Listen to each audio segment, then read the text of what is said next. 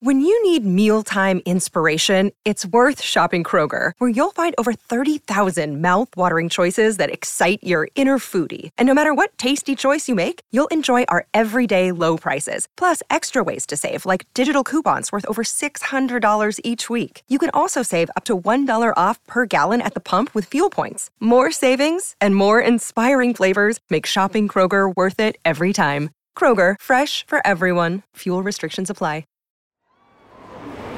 This is a crowd podcast.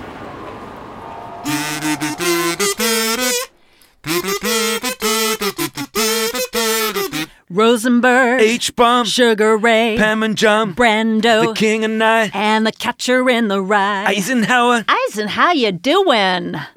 Hello, and welcome to episode 22 of We Didn't Start the Fire, the podcast that races through post war history and the reasons why the world today is as it is. All done through the medium of a number one smash hit for Billy Joel. I'm Katie Puckrick. I'm Tom Fordyce. Oh, and Tom, as always, our minds are ready to be expanded and somewhat made tumescent and quite possibly blown. All these are big topics, aren't they? But we've got a big figure in American politics, in world politics, a man who probably did as much to shape that post war world as any other individual. It is the 34th President of the United States, Dwight Eisenhower. Dwight Eisenhower, kind of a a tricky a tricky name, like lots of weird consonants is in there. Uh, from the original German iron hewer. So apparently, some sort of like caveman. Someone who someone who mines iron. yeah, mines iron. iron or hews it. Yeah, Eisenhower. Wow. What are your memories or what were the sort of the ripples from the Eisenhower era that entered your childhood? Well, lots of my historical information came to me uh, through the medium of Mad Magazine. So that's that's how I uh, viewed the world through spoofs and satires, and that's where I first encountered the phrase "I like Ike," which was his presidential campaign slogan. Ike being his uh, nickname, Ike Eisenhower, and uh, and I always remember thinking, "Gosh, that's such a tepid." campaign slogan. You know, you're not very passionate about Ike. You just sort of like him. Yeah, well, I really knew very little about him before I started doing a little bit of reading for this episode of the show. And now I find myself fascinated by him, by his character, by his influence, by what he was really like. But luckily, Katie, it's not just you and me on this show. Each week we have a learned guest. And this week we have one of our favourite guests back again. Yes. It's Dr. Rivers Gambrell, research fellow at the University of Oxford, who was here with serendipity to talk previously about Richard Nixon, who was vice president to Dwight Eisenhower. Welcome back, Rivers. Thanks so much for having me back. So, my first question I always like to get into the look and the sound of these great movers in history.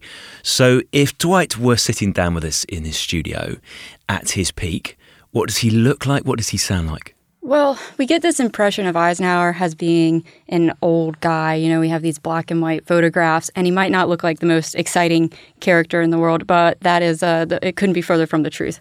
He's a really charismatic guy. Um, the reporters who would go to press conferences, he held weekly press conferences, would say that he could just talk for, for hours on end and they would come away with empty notebooks because they wouldn't know what he'd said. Um, but he was actually a pleasure to listen to, even if he wasn't saying much of anything a lot of the time. Was that a deliberate tactic of his, Rivers? That he was just trying to like uh, dazzle with smoke and mirrors and uh, keep people away from the nitty gritty of what he was doing behind the scenes? Yeah, I think he was a pretty shrewd guy. So he sort of got this reputation for um, maybe being a hands off president, but behind the scenes, he really was pulling the strings most of the time. I am interested to hear that he was a charismatic person and also that he was like such a big guy. He was actually very commanding. And I didn't know that he had such a jock background. He was a total sportsman. Oh, big time, yeah. Um, he actually played baseball under a pseudonym to try and earn some money before he went to West Point. Um, yeah, most historians agree that he played under the pseudonym Wilson in Kansas. Um, and after that, he did get a um, get to play football at West Point. He even played against the legendary athlete Jim Thorpe, uh, American Olympian.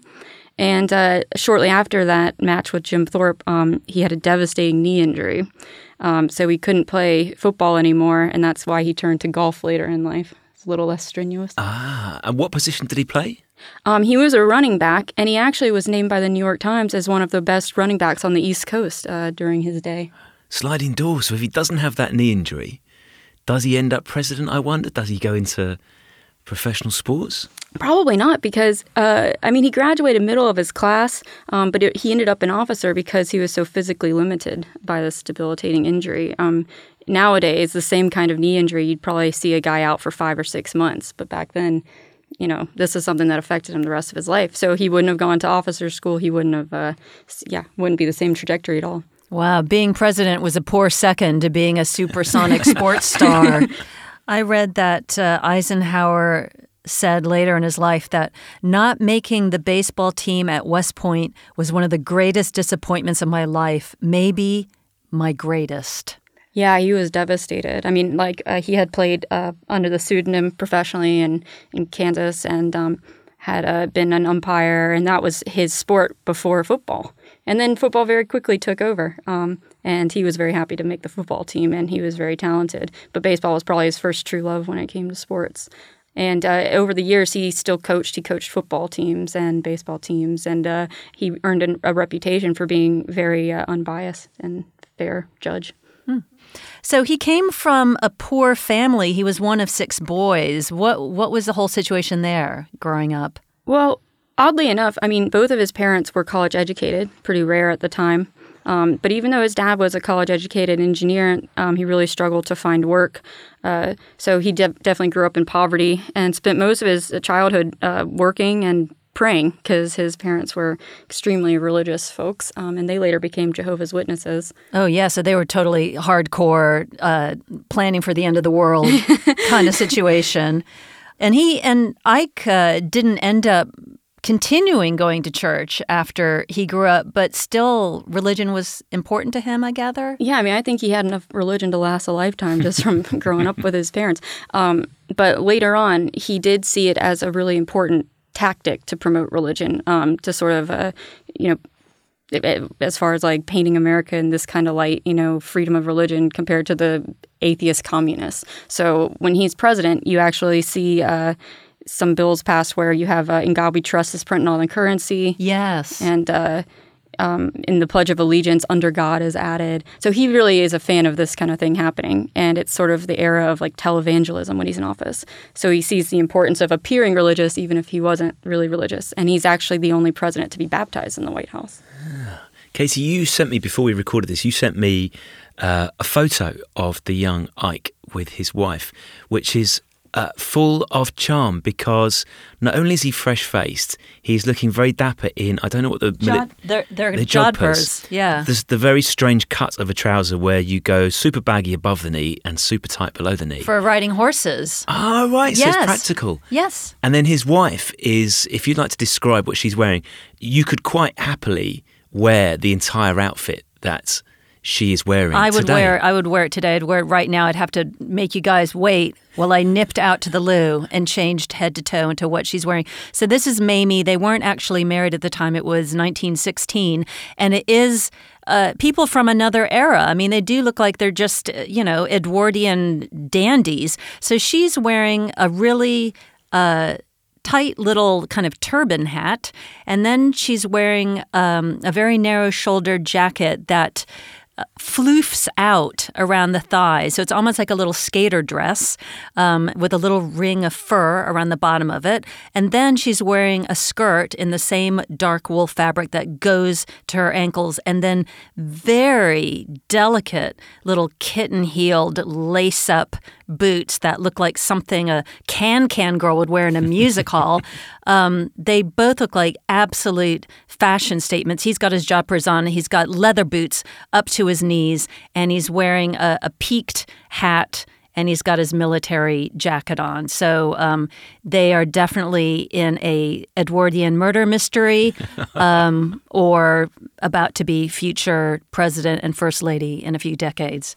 Yeah, how did how did they get together, and how did they get their look together, Rivers? Well, I was gonna say whatever she's wearing, it probably didn't come cheap um, because she came from a really well-off family in Colorado. Her dad uh, had a slaughterhouse and was able to retire by the age of 36, and they spent their summers down in Texas, where she went to girls' school. So they were introduced by mutual friends and really hit it off. Um, but uh, her parents weren't exactly thrilled with the setup because Eisenhower didn't, you know, have much money. He came from an incredibly poor background, um, and he uh, played poker and won uh, a fair amount of money, and that's how he managed to buy jewelry and presents and the kinds of things that she was more accustomed to. Mm, well, you got to get there somehow. It doesn't matter if those gains are ill-gotten or not. He actually felt bad about taking uh, money from his um, from his colleagues, and uh, he eventually quit playing poker because he didn't want to keep taking their money. Of course, this is absolutely the opposite of his future Vice President Richard Nixon, who had no problem taking money from um, from the guys it. on yeah in the Navy, and uh, I think Nixon won somewhere. Uh, well, by today's standards, I think it'd be like two hundred thousand dollars help fund his first congressional campaign. But but uh, Eisenhower said no, I'm going to stop taking money from my friends, um, and he ended up playing bridge for the rain, most of the rest of his life. Um, How did they get together? well, just this mutual friend introduced them, and uh, things really went from there. I guess she wasn't super interested at first, um, as these stories go. Um, but he uh, pursued her, and uh, eventually she fell for him, and they got married in 1917. Was he a frustrated soldier in some ways, Rivers? Because the armistice in World War One is is signed what a week before he's due to go out there to fight. Yeah, exactly. He was a, he was a little miffed about that because he never got to actually see action. Um, so he wound up uh, going to the Philippines and working with Pershing and MacArthur, and that's kind of where he gets his reputation for a really stand up guy. But he was definitely disappointed he didn't get to go um, see Europe. And that didn't hold him back at all as he progressed through the ranks. This fact that he hasn't actually personally experienced warfare. No, not really. I mean, he was determined never to go back to Kansas. He worked in a creamery with his dad. He didn't really want to go back to that kind of life. So he was determined to make a career in the military. And uh, even though he'd finished middle of his class at West Point, he made sure to go to officer school. And uh, yeah. And what are the qualities that enable him to finagle his way up the totem pole? So he's really level headed. Um, unlike some of these other big names, he didn't um, think too highly of himself. You know, like MacArthur kind of saw himself as a deity or god, and um, Eisenhower was, uh, yeah, very level-headed, and uh, he really took his time making a decision. He even had a few tactics, like he would write in a diary every day. Um, for big decisions, he'd put the decision on a chair and walk around the chair. Um, so yeah, I think his temperament was probably one of the reasons why he he skyrocketed the way he did. So he was a team player as well. Definitely. yeah. And then also very analytical. Sounds like he he sort of trusted his gut. He was good at sort of listening to his own instincts. Yeah, and he was definitely the type of guy where if everything went horribly wrong, he would take responsibility, and if everything went really well, he would uh, give responsibility to others.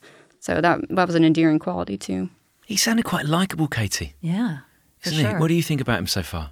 Um, I did not know these aspects of him. And I have to say, the fact that he was so good with people and so good psychologically and not in a sinister way, that does make me think, oh, every now and again, uh, America has a leader that's not just in it for himself. It sounds like that he always had integrity, even when he was working his way up through the ranks.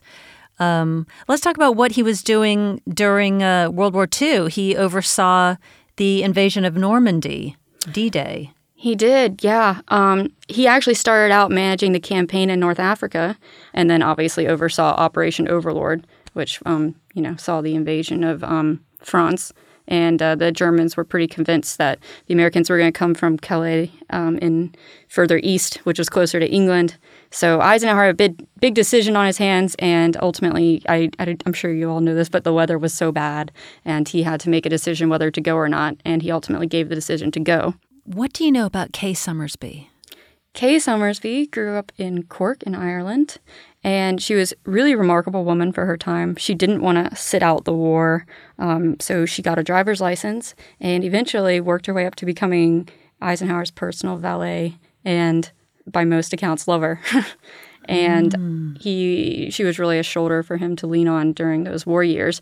And obviously, this created a lot of tension back home with Mammy. Apparently, during his like one visit back to the U.S. during the war, he accidentally called Mammy K. Oops. So Classic Yeah. Yeah. Come on, Ike. yeah. For all that diplomacy. yeah. Was there a future? Could he ever even consider a future with Kay, or everybody just understood this was in the moment? Well, I'm going to tell you a juicy story, but you have to take it with a grain of salt because not all historians agree that it happened. But it might have happened. Uh, he allegedly wrote a letter to his superior, George Marshall, telling him, I would like to divorce Mammy and marry Kay. And Marshall allegedly said, Well, go ahead, but you're not going to have a job here anymore. Um, so obviously, Eisenhower decided to stay in Europe, keep his job, and stay with Mammy. Um, but later on, during, uh, during the presidential campaign in 1952, the Truman administration like insinuated that they had a copy of this letter, um, and that if Eisenhower and the Republicans didn't rein in Joseph McCarthy, that they were going to make sure that that letter found its way into the into the public eye. Wow. So how long does he carry on seeing Kay? When the war ended, that ended. Um, she wanted to follow him to the Pentagon when he became chief of staff after the war, but because of her nationality, she wasn't allowed. Um, and he really cut ties with her, and it's really tragic for her. But she did stay with the army. She ended up in California and was the victim of a break-in and attempted rape, um, and got out of the army shortly after that. Um, obviously, pretty tragic event, and moved to New York, where Eisenhower was later the president of Columbia University. And in her memoir, she said she staged this really sort of sad event where she ha- you know would walk around campus trying to bump into him ah. and bumped into him and he said i'm sorry there's nothing i can do for you and never saw her again Oh man, Tears here, Katie. pretty I'll honest. devastating story so cold. I guess he just had his eye on the prize. pretty it cool. he could be cold-blooded definitely Here's an interesting thing I read about him. In 1945, he personally made sure that the Nazi death camps were photographed and filmed for the Nuremberg trial. So he basically wanted to archive these atrocities, anticipating possible future Holocaust denial and, and definitely cataloging it. Uh, what can you tell us about that? He definitely did. Um, so he toured a subcamp of Buchenwald um, and was just so horrified that the first thing he did when he made it back to headquarters was call London, call Washington, D.C., and ask for reporters. You know, send me as many journalists as you can to get over here and document this because he definitely, as you said, fore, foresaw uh, the Holocaust denial. And even his own son, who was a military photographer at the time, came over and took pictures as well too. He thought it was really important to have this evidence and that everyone see it. It's pretty extraordinary, Katie, isn't it, to have that foresight? Yeah, I mean, also it perhaps he had that foresight because he then, as we'll get into in a minute, became a president who was very interested in covert activity and manipulating perception. So maybe he saw these death camps as an arena where they could be potentially airbrushed by opposition. So maybe he, he foresaw that. Hmm. Katie, I need a couple of minutes to process all that stuff. Shall we have some quick adverts? This is the story of Whitney Houston, of George Michael, of Otis Redding, of Amy Winehouse, of Michael Hutchins, Bob Marley. This is the story of Prince, It's a new podcast series. about how they died, and why we're still talking about them so long after. It's like nothing you've ever heard before. That feeling. That feeling. Just search for Death of a Rock Star on your podcast app. And subscribe now. Rivers, how does he go from this point where he is one of the great heroes of the Second World War? He doesn't become president for what another eight years. So, what happens in that intervening period? How is he able to transition from military leader to civilian leader? Yeah, it's not an easy transition, really. Um, he takes over uh, Army Chief of Staff, and uh, his job is basically dismantling this army that he's you know been in charge of for so long, and it's just not a fun task. So um, he puts that aside and becomes the president of Columbia University. But that also really bores him. It's a lot of paperwork. It's a lot of infighting with the faculty. Um, so there's sort of this perception that he reluctantly you know ran for president and that he you know these uh, these Republicans were basically begging him to take the job. I don't think that's necessarily the case. Um, I think he he was shrewd enough to realize that it looked good if he didn't appear to be chomping at the bit for the job. So I think that he definitely did um, want to be president. And he beat the Democratic candidate Adlai Stevenson in a, a landslide, didn't he? Oh yeah, and did, as you mentioned, I like Ike. You know, there's this diabolically catchy ad campaign um, with a song attached. And, oh yeah, uh, I saw that on on How YouTube. Yeah, I was singing it. I'm sorry. It's like the, it's like the political baby shark. It'll be stuck in all of our heads. So this song, Katie, we'll try and give an approximation of this song that would have been dominant across America at the time, and I'll start us off. Okay. I like Ike. I like Ike. I like Ike. I like Ike. You like Ike. I like Ike. We like Ike. And it goes on and on and on Everybody likes forever. Ike. We head down to Washington. We don't want John or Dean. or Harry. Let's do the big job right. Let's get in step with the guy that's hep. Get in step with I. You like Ike. Well, you know, it's catchy and it sticks in your head. And before you know it, Ike is the president. And Americans are pretty happy about it. What's going on in America at the time? Well, Americans, uh, you have to remember that the Democrats have been in charge for almost two decades since 1933 when FDR was elected. And so a lot of people were ready for a change. Um, Republicans ran on Korea, communism, and corruption. Probably communism and Korea being the most important two um, of the three. But um, by the time Ike becomes president, um, or the time Truman's leaving office, Truman's approval rating is only 23%, which is, I'll, I'll tell you how dismal that is. Nixon had a higher approval rating when he resigned after Watergate. Um, so, the yeah, the American people are pretty fed up with Truman and with the Korean War. And he, uh, he lost a lot of popularity points when he fired General Douglas MacArthur, um, who was still a very popular figure in the U.S. at the time. Um, so, yeah, as you said, Eisenhower won in a landslide subsequently. Eisenhower is the only general to serve as president in the 20th century. And um, I guess my thought about that is that you'd expect him to be a little bit of a warmonger, but in fact, he's not. I mean, that's one of the hallmarks of his presidency, isn't it? That he's uh, deliberately trying not to get into another war. I mean, yeah, I mean, he saw so many things overseas and didn't want American troops on the ground, which is why he relies uh, too much so on the CIA and these covert operations.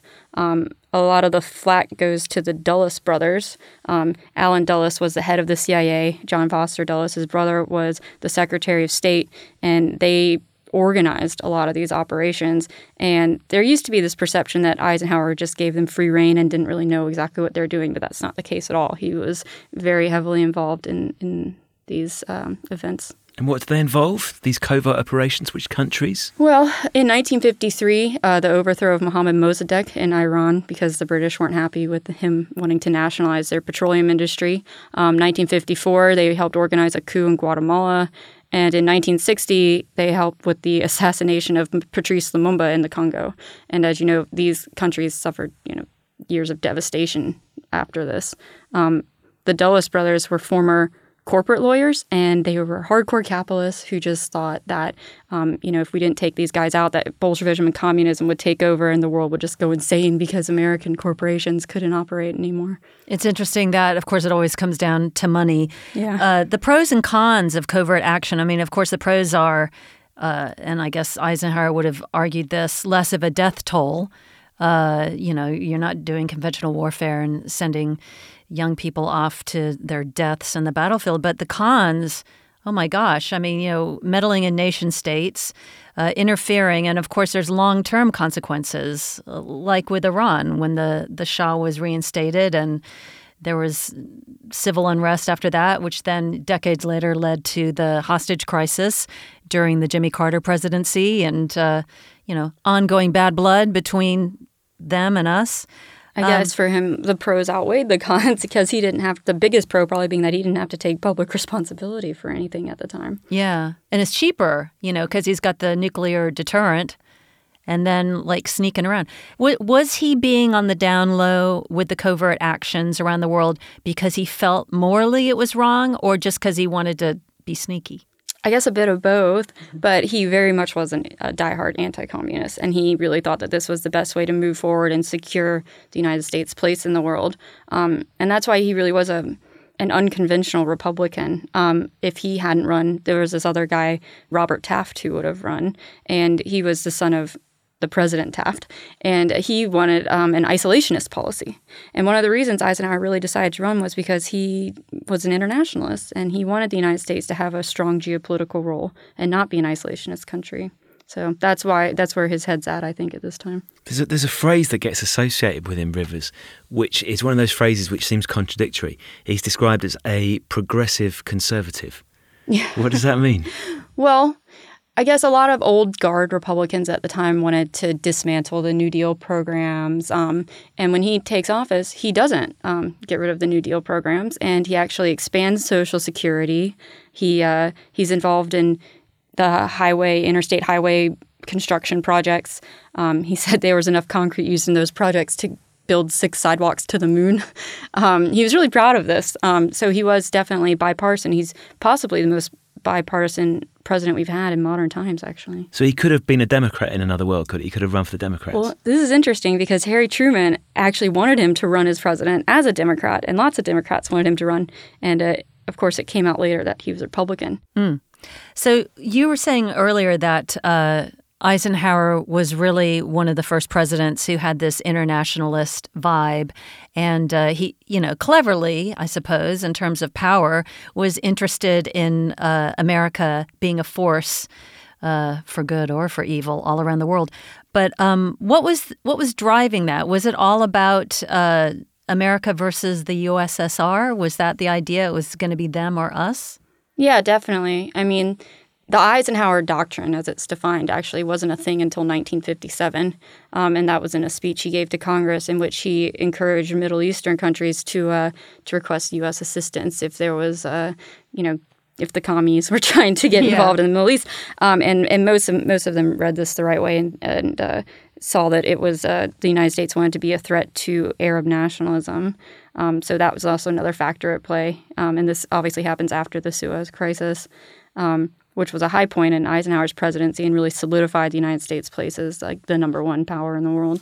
What was the secret? Because he does he serves two terms as president, and the majorities both time are pretty substantial. What is his secret with the American public? Why do they like him so much? I guess because he just comes off as such a genial guy and uh, the kind of person. I mean, they still just really thought of him as the war hero, um, and he maintains this you know perception. Um, and he really doesn't have too many scandals. Uh, it's a very calm period in the White House, you know, uh, from outside looking in. Um, and it's not really until the U two crisis that he uh, has any significant setbacks in his presidency, um, at least from the public's perception. And because Billy Joel seems to be obsessed with anything that Eisenhower sticks his little pinky finger into, we also will have a U2 episode coming up. But what briefly was that whole brouhaha? Well, Eisenhower actually was really reluctant to have these recon. U 2 is a plane. They were flying recon missions over the Soviet Union. He was really reluctant, but he had a lot of guys in his ear telling him that this was the right thing to do. And uh, prior to this summit in Paris with Khrushchev, um, there were uh, flights organized so they could get an idea of how many nuclear weapons the, the communists had. And of course, the last flight to take off is the one that crashes. And Eisenhower had been told there's no way that it can be tied back to you. Um, and there's no way the pilot would survive. But he did survive, and it turned into a fiasco. Yeah. It sounds like something out of a movie. The pilot even had this fake silver dollar with a, sh- a pin filled with the shellfish toxin. He could have killed himself, and he Really? didn't kill himself. Yeah. Sounds made up, doesn't it? Yeah. But that's what happened. And uh, he actually got some flack for not killing himself later. And Oh. um, he was If- recovered. If over- only you'd killed yourself like you'd been trained to, yeah. you big maroon. When we think about how calm he was, which sounds like a wonderful attribute to have both as a general as and as a president, there's a quote from his son who who says a very strange thing about his father. He says he's 75% cold-blooded. Yeah. I mean, and we can keep talking about like covert operations to prove his cold bloodedness. I mean, he's the first president to order the assassination of a foreign head of state because he ordered Castro's assassination. Obviously, that didn't work out. More than once he did. Yeah. Yeah. Um, but here's another thing that a lot of people don't, you know, tend to forget another war, which is his war on the White House squirrels. Um, which I think is the most cold blooded thing of all because he had this putting green. He's a big golfer, right? So he had a putting green installed in the White House, and the squirrels, who Harry Truman had like been feeding by hand, you know, Uh-oh. friendly Truman's fault, squirrels. yeah. yeah. but they come on his putting green and ruin it. They're burying his acorns, and presumably I told the Secret Service man shoot him. and the and to the Secret Service, you know, guy's credit, he said, "I don't think we have the authority, Mr. President, to shoot them." So hang on. So you you can you can order the assassination of a foreign leader, but do not touch the squirrels.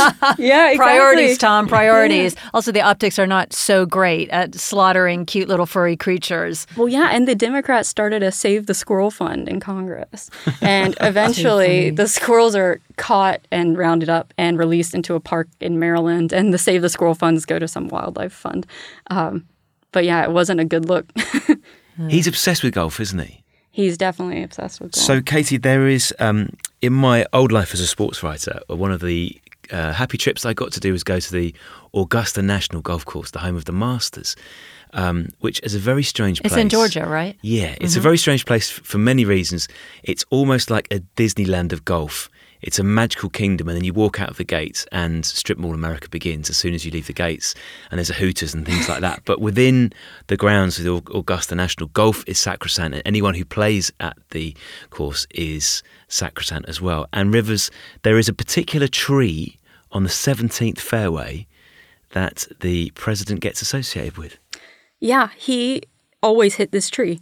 And he was at a meeting with the heads of the Augusta um, Golf Association or whatever it was called. And uh, they said, Is there anything we can do for you, Mr. President? He had just had a heart attack and uh, they were going to, you know, allow him some free reign in the golf course. And he said, Oh, cut down that tree. And rather than say no, they adjourned the meeting and refused to cut down this tree. So it became known as like the Eisenhower pine. And uh, Eisenhower didn't really get his revenge until 2014 when an ice storm destroyed the tree on the golf course and it finally came down. And when that tree went, Katie, I still remember the statement from the chairman of the Augusta National. The loss of this tree was talked about like it was the loss of a great golfer, a champion golfer who had charmed generations, won multiple tour- tournaments. The, the, the grieving over this tree was extraordinary. But the tree must have been a thorn in the side of many golfers, not just Eisenhower. So are are they just sort of bidding farewell to a to a, a colleague who you know was a little annoying, but you could depend on him? Maybe, yeah. Yeah, I think the golfers who knew their history knew not to tee off from where Eisenhower tended to tee off from, um, so they could avoid this obstacle. I read somewhere, and I wonder if you can shed some light on this, Rivers, that um, Ike learned about hunting and fishing and cooking and card playing from an illiterate hobo named Bob Davis who camped on the river when he was a kid. I heard this too, and I never, I did not find anything to contradict that. But that's the extent of my knowledge about it. And obviously, this guy must have been one hell of a card player because Eisenhower won a ton of money playing poker. And, Yeah, he was a total card shark. yeah. It's so interesting. I mean, uh, and apparently Ike was a real man's man. Like he, Oh, yeah. he- you know, he there's photographs of him barbecuing. You know how men like to cook with fire. So you know, as long as it's outdoors and there's fire involved and a grill and a hunk of cow, it's, it's man's work. So he's there, and there's other guys like chomping on cigars, wearing their short s- shirts and drinking their beers behind him. Oh yeah, this is a big deal. I mean, he uh, one reporter described him as a walking recipe book. He actually enjoyed cooking, which is a good thing because Mamie, who grew up in a really privileged house, never cooked. She said cook wouldn't allow us in the kitchen. So Decent Eisenhower, excuse. yeah, Eisenhower did a lot of the cooking in the White House. One of the first presidents to do that, and. Uh, yeah, I guess he did learn it from this guy, but it's probably a good thing he did. And you can find some of his recipes online. And like you said, they're not very vegetarian friendly, but Yeah. And what what were his specialties? Squirrel burger? I think vegetable soup. There's an alcoholic eggnog recipe. Um, yeah, you can find. I think he, they even sell a cookbook at the Eisenhower Library. Oh, that's funny. And one of my favorite fun facts about him is that he sewed He so he apparently he let out Mamie's dresses when she was pregnant. Ah, Oh wow. Yeah, so that's uh, he was quite handy with his uh, digits there. Oh yeah, definitely. I mean, it's because he grew up in this family. It was six boys, and really didn't have a choice but to learn some of these skills. Yeah. And um, going back to what you said about being a man's man, I guess growing up with six, you know, brothers, um, he had this gang of guys that he played golf with, that he drank with at the White House, um, and eventually uh, this came to the attention of some women's groups, and they demanded equal time with with Eisenhower. So he reluctantly starts these prayer breakfasts uh, with the women. But they're not as much fun as the sits nights there with with a the long boys. face, Yeah, big grump on. exactly. Yeah, praying. Yeah. He seems sometimes the attributes that that that make a, a figure in public end up bringing them down, and it seems a little bit like that with Eisenhower. So all those attributes that we've talked about that attract America, the the conservatism, the reliability. By the time he's coming to the end of his presidency, um, and we see JFK on the horizon, there seems to be this contrast between the old man, as he is then, beset by health problems, and this handsome, debonair young man who's going to take his place. Oh, definitely. And I mean, uh, some historians have said like JFK was really running against Eisenhower in that election rather than Richard Nixon. And uh, JFK pointed out the fact that Eisenhower was um, the last American president to be born in the 19th century. You know, this is the old, this is the new versus, yeah. Yeah. And he has these health problems, Rivers, as well. I read that um, in his younger days, so when he's at West Point, he was smoking four packets of fags a day, which makes me wonder about how relaxed the regime at West Point actually was. Because if you've got the time to work your, th- your way through 80 fags in a single day, there's a lot of other stuff you're not doing. But it has a knock on effect when he is in his later life. He has a heart attack in office. Yeah. At West Point, they were illegal, by the way, and he did get a couple slaps on the wrist for that, apparently. And he started smoking because he was so devastated by this knee injury and he was really depressed. That's when he picked up the habit. And by the Second World War, as you said, he was smoking four or five packs a day, which is remarkable. And his doctor said, Yeah, if you don't quit, you're going to kill yourself. And he said, All right, what's next? And he quit cold turkey, just like that. And it's kind of a mark of his self discipline. Um, and apparently, the strategy he used was to actually stuff his pockets with cigarettes and then hand them out to other people to get this sense of superiority and accomplishment. Um, Wow. weird tactic. But yeah, as you said, he still suffered a heart attack in 55. And this put him out of action for quite a few months.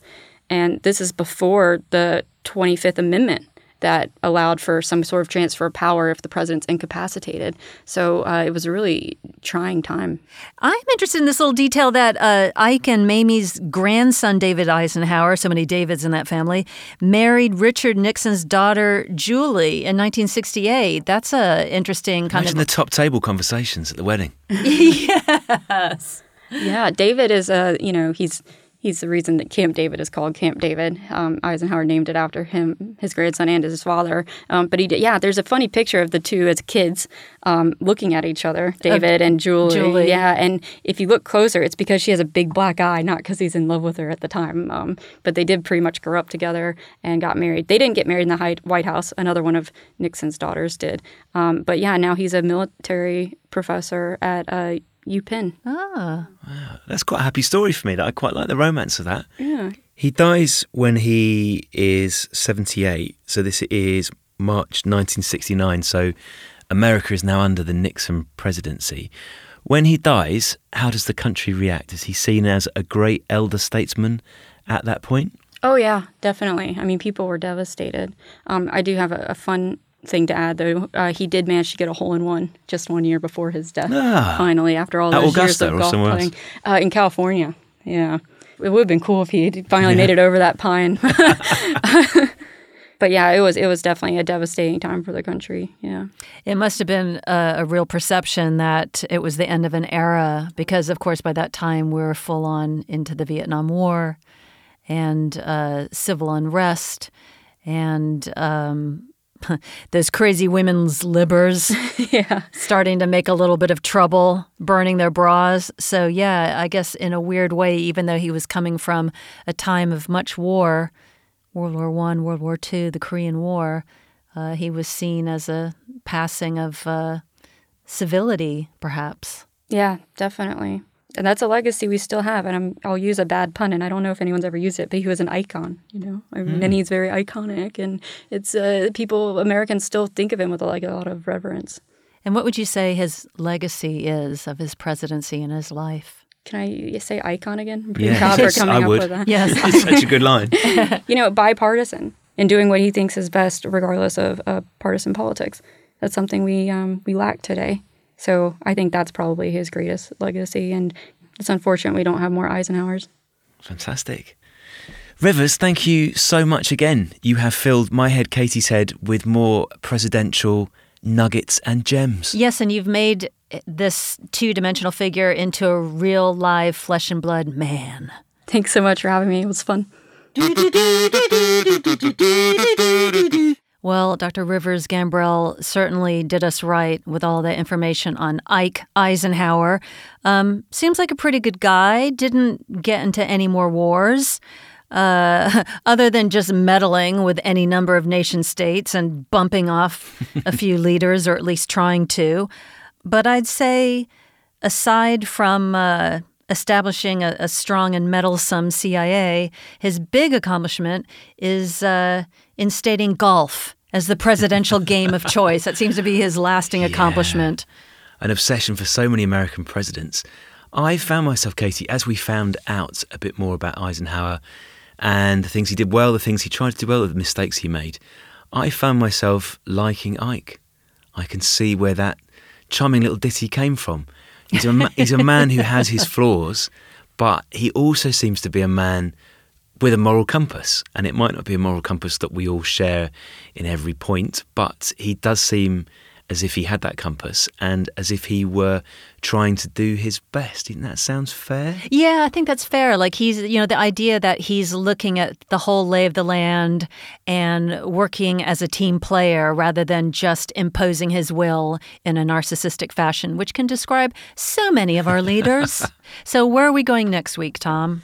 Katie, we are going to a possibly dark but also fascinating area. We're going to talk about the vaccine, the vaccine being the polio vaccine. Oh. Why it was needed, what polio did, how the vaccine changed the world. I think it'll be a good one. And very timely because we're all quite interested in uh, coronavirus vaccines right now. Absolutely. Topical, topical. And uh, listeners, if you want another interesting podcast to indulge in, why don't you try Cautionary Tales? Tim Harford returns with a new series drawing on history and social science to vividly retell the stories of great crimes, accidents, and disasters of the past, pointing out valuable lessons for us all from the dithering death and destruction. Yeah, get this, Katie. You will ride with the Light Brigade as they charge headlong to certain death. You'll fly in a doomed airliner hijacked by idiots. And, Katie, you'll shudder at the deeds of a kindly doctor who was, in fact, killing his patients. Oh, You're really putting me through the mill here. You can subscribe to Cautionary Tales in Apple Podcast or wherever you listen. It's from Pushkin Industries.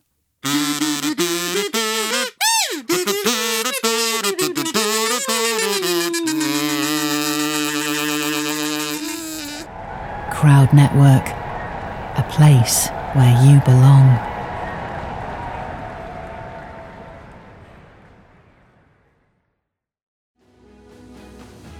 I'm Ken Harbaugh, host of the new Medal of Honor podcast from Evergreen Podcasts, brought to you in partnership with the National Medal of Honor Museum. In each three minute episode, we'll learn about a different service member who distinguished him or herself through an act of valor. We'll include stories from the Civil War to Iraq and Afghanistan, and from all branches of the military. We'll talk about service members who were overlooked for the medal at first due to their race or religion, and about those who were celebrated at the time. We'll hear stories of soldiers like Audie Murphy, future Hollywood star who mounted a burning tank to hold off German infantry in World War II. And people like Dr. Mary Edwards Walker, a Civil War Army doctor and the only woman to receive the Medal of Honor so far. Learn about these heroes and more wherever you get your podcasts. Hello, my name is Peter Zablocki, and I'm a historian, author, and college professor. I'm thrilled to invite you to check out Evergreen Network's History Shorts podcast. Every Tuesday and Thursday, join me on a journey through time, exploring the little known and hidden gems of history. In each bite sized episode, I'll dive into my original research to bring you intriguing historical curiosities you've probably never heard of, uncovering the fascinating stories that have shaped our world, from forgotten figures to overlooked events. And the best part? I've condensed all this historical goodness into manageable chunks, perfect for your on the go lifestyle. Whether you're commuting to work or squeezing in a quick break, History Shorts fits into the little time you probably think you don't have. Subscribe now and never miss an episode of the History Shorts podcast, available wherever you get your podcasts. Hey, podcast listeners, I'm Paul Brandus introducing my podcast, Countdown to Dallas. It's a fascinating, in depth look at the seemingly unconnected events that led to the assassination of President John F. Kennedy. It's based on my book of the same title. In that book and in this podcast, I go all the way back to 1939 when Lee Harvey Oswald was born into a troubled and dysfunctional family. I'll follow his transient and often violent teenage years and young adulthood, painting a fuller picture of the man who would later become Kennedy's killer. I also take a look at events unfolding in that era, like Cuba and Vietnam, and I'll unpack the conspiracy theories too, not one of which has ever been conclusively proven. Subscribe to Countdown to Dallas at evergreenpodcasts.com or your favorite listening app October 31st.